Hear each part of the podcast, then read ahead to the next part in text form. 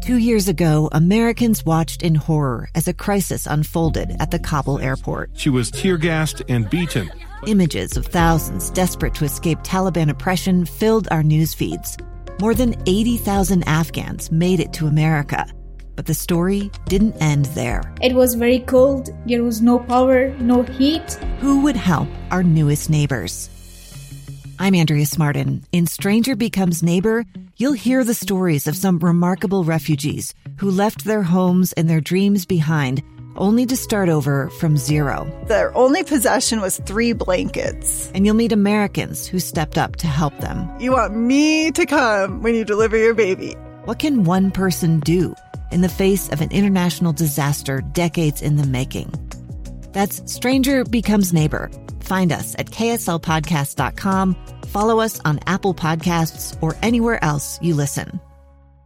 Lee Lonsberry from Utah's Capitol Hill to your schools, taxes, and all the breaking news. Hear it on Live Mic with Lee Lonsberry on KSL News Radio.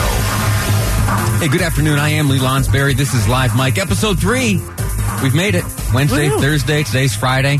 Uh, again, thank you for joining uh, me on this program, Live Mic. Uh, it's my, my third day. Still nervous, but I'm getting there. I think I'm catching my stride. And I think today it'll give us a, a good chance to cover a wide variety of topics, some real important stuff and some real interesting stuff. Uh, first and foremost, though, we have to talk tax restructuring. There was a special session of the Utah State Legislature last night. And in our ongoing series, uh, how should one spend their evening in Salt Lake City uh, with expert reporter Kelly Pierce? Who, uh, or not just Expert Salt in Lake, around quotation Utah. uh, she, uh, a few nights ago, you remember she covered a story down in Utah County as they debated uh, some property tax issues. Uh, she last night uh, was assigned to cover the events at the special session of the Utah legislature, where uh, a lot happened. Uh, what's the big takeaway? What happened last night? Well, they did pass the tax reform package uh, after maybe a little bit of a couple of changes, last minute changes here and there. So basically, let's kind of break it down though for what that actually means for you and me, like the average Joe and Jane. So the corporate and personal income taxes are going to go down. So for Taxes were cut last night. Right. So those income taxes were cut. Um, so what that means is basically an extra two, three hundred dollars for the average person in your bank account. However, there are some sales taxes that are going up. Uh, most controversially, they're going to restore the full sales tax on food. Um, gas taxes are going to go up by about probably six cents a gallon and maybe more uh, later on.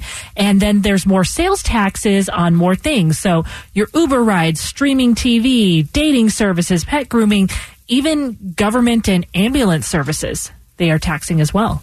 Now, uh, the, the increase in food tax that was uh, criticized by Medi, and uh, there were those who, who, many who voted against this measure last night, said that the increase in the food tax was uh, an overall tax cut, a very positive thing, but done so on the backs of vulnerable Utahns. What was the response, or, or how did uh, supporters of this legislation answer that criticism? So what they say is basically that the food tax credit is going up, which is going to offset that. Also, they're going to do something called a prebate, which is basically mailing a check to certain Utahns to kind of make up for that and lessen the blow as we're going into April.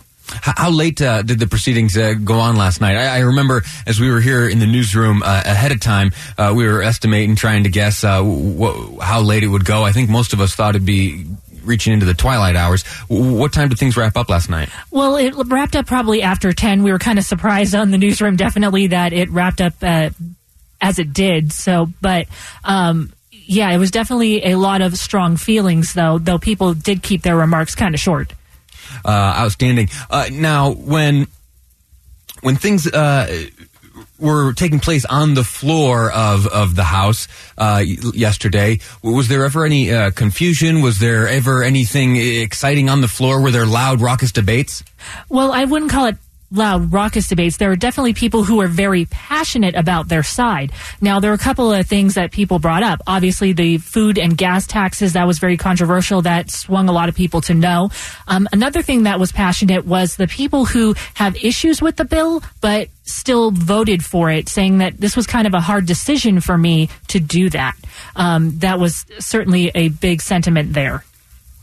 What does this mean for the the future? I understand that the the number of votes didn't reach a certain threshold. What, what's that? So they didn't reach two thirds majority in the House or Senate, which means that conceivably, um, one that these taxes are going to be delayed being implemented. Also, there's a possibility for a citizens referendum where people could gather, gather signatures and uh, try to overturn this piece of legislation. What is a citizens rep- referendum? I, I, have heard of these in the past, uh, but w- what does it mean? What, what, what, folks can organize a petition or something? They can force something onto the ballot, right? And, and usually it's going to be something like a special interest group that does that.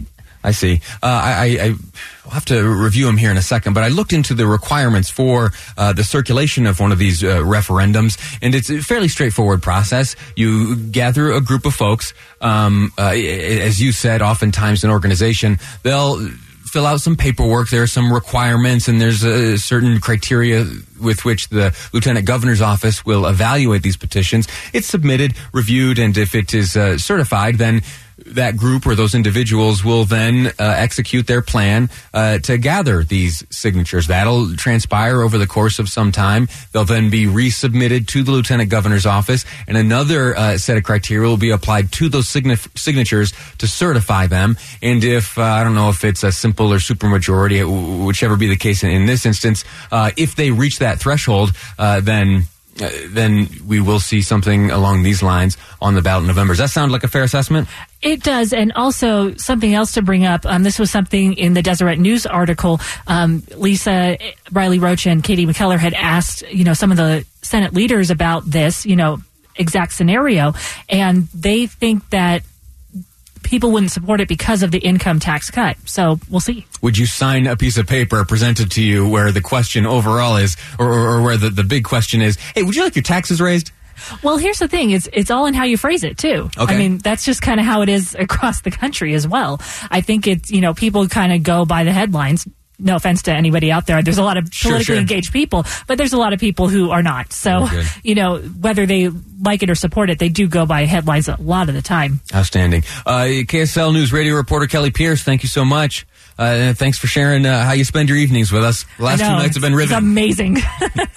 Listen, we uh, we're going to continue to follow this story. Uh, last night uh, there was a special session of the Utah legislature. Uh, it was an issue that divided some. it was not a straight party line vote. In fact, there were many Republicans that voted against it. not in sufficient numbers to for, to to cause the measure to fail. It passed, as we've learned here this morning. but there were some who were torn. It was not the easiest of votes. Uh, in fact, as we uh, come back from the next commercial break, we're going to speak to Utah's youngest uh, legislator. Her name is Candice Pierucci. She represents uh, Utah's 52nd district. Uh, she and I, interestingly, have a, a, pretty cool history. Our paths have crossed a number of times. So I'm going to reminisce with a friend of mine, and she's also going to tell us uh, how she voted last night and why she made that decision and what it was, what it meant for her to, to, to cast her first vote and, and how she felt for the first time being there in uh, the Utah legislature casting her vote. We later on in the program are also going to talk about something we first heard of yesterday,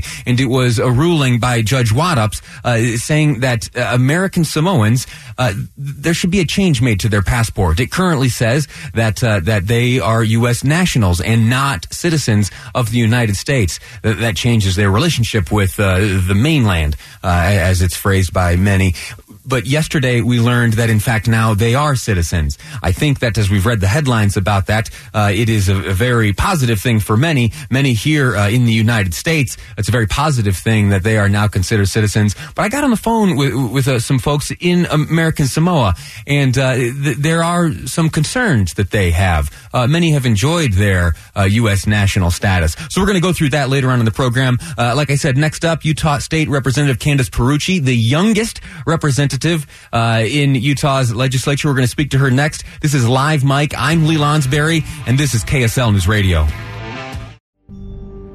A gun in the face. Then all of a sudden, they all kind of lined up.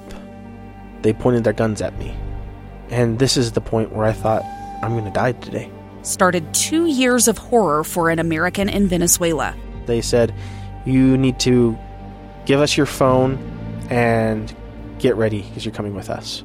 I'm Becky Bruce, and I spent a year researching and piecing together Josh and Thamy Holt's story about their ordeal in a notorious prison. That's when everything started to turn bad.